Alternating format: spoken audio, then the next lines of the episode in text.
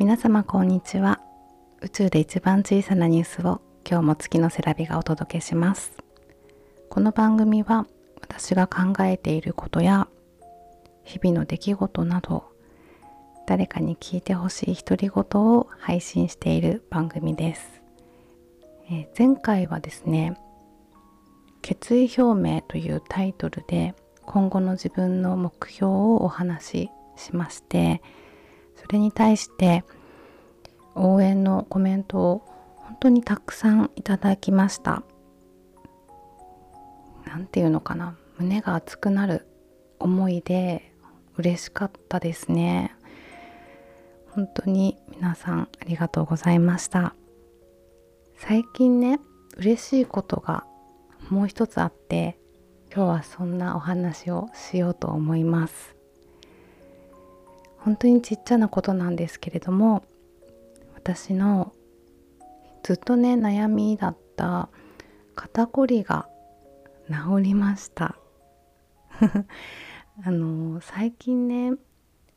私2歳と4歳の息子がいるんですけれども、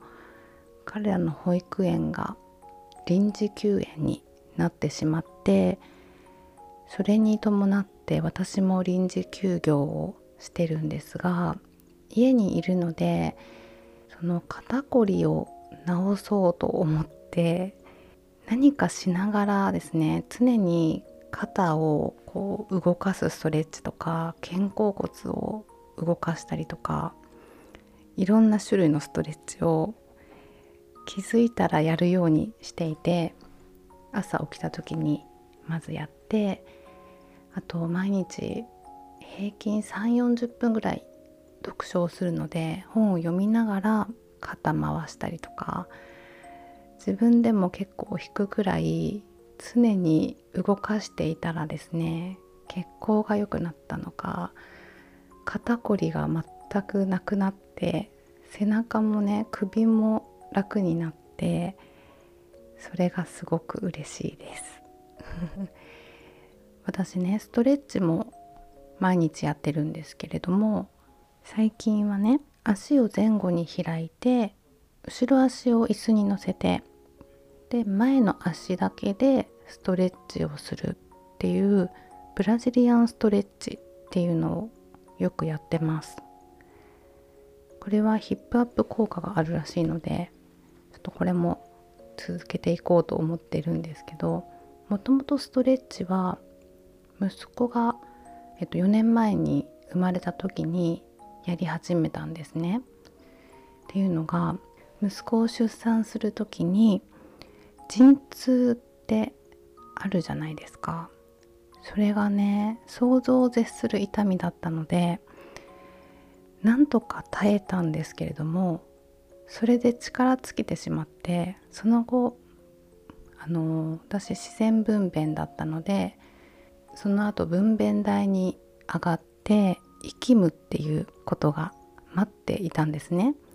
痛みに耐えて、もうね力が残ってなくて、足がヘナヘナになっちゃってね、息めなかったんですよね、思うように。なんとか出産はできたんですけど、2人目妊娠した時に、あれはねもう二度と繰り返してはならないと教訓にして、毎日ストレッチ、スクワットやり続けました。で、妊娠後期の36週目以降は先生にも OK をもらったので、1日100回スクワットをしてたんですね。10回を10セット毎日やってて、そしたら体はやっぱり正直なので、2人目の出産は本当に素晴らしく、先生もねなんか冷静だったし、久しぶりにいいお産を見ましたっていう風に言ってくれて、本当にいいお産だったんですよ。もちろん2人目も陣痛は6時間ぐらいあったので、それはねすごく痛かったんですけれども、私は2人とも出産する時に明け方に出産したんですね。なので陣痛は夜中にあったんですけど、私が出産した病院は消灯時間を過ぎると陣痛があっても家族が一緒に泊まれない病院だったんですね。なので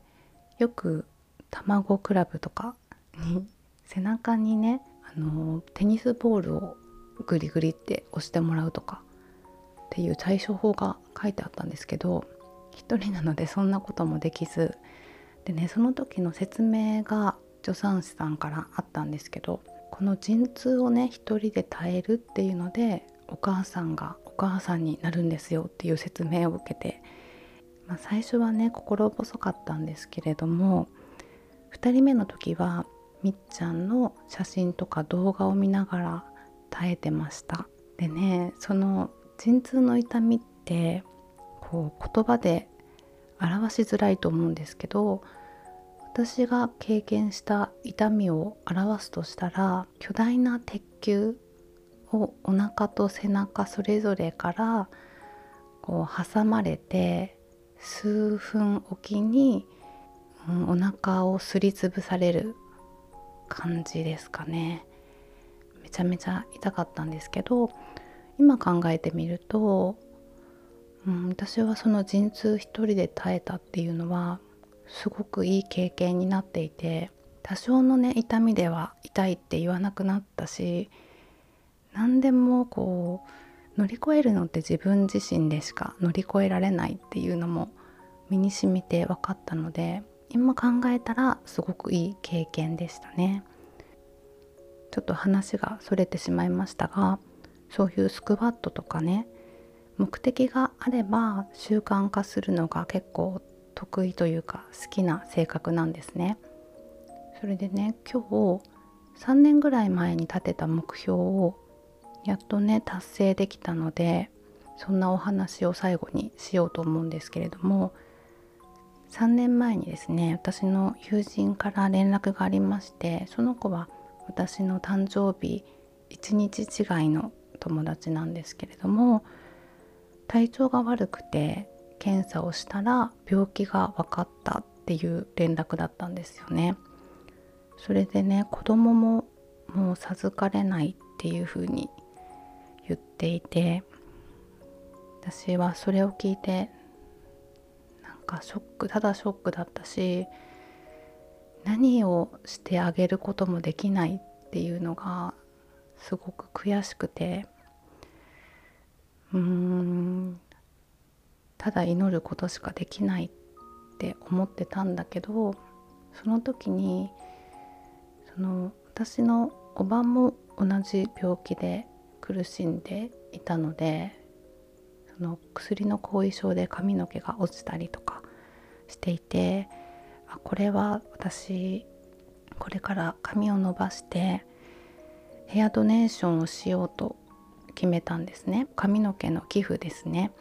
でそれは31センチ以上必要だっていうことだったので、あと3年ぐらいかなって思って伸ばしてきて、今日髪の毛を切って寄付してきました。直接その友達やおばに何かしてあげられるわけでもないんですけれども、私は常々思っているのが、自分が持っている時間とか心だったり、選ぶ言葉だったり、お金を使う時に相手がいるんだったら、その相手が喜ぶ使い方をしたいなと思っていて、そして最近さらに思うのは、その時に相手と同じくらいか相手よりもっと自分が喜べていたらいいなっていうふうに思うので、今日はそんなことができたかなと思ってお話ししました。はい、では今日も最後まで聞いてくださりありがとうございます。またお耳にかかります。それでは、バイバイ。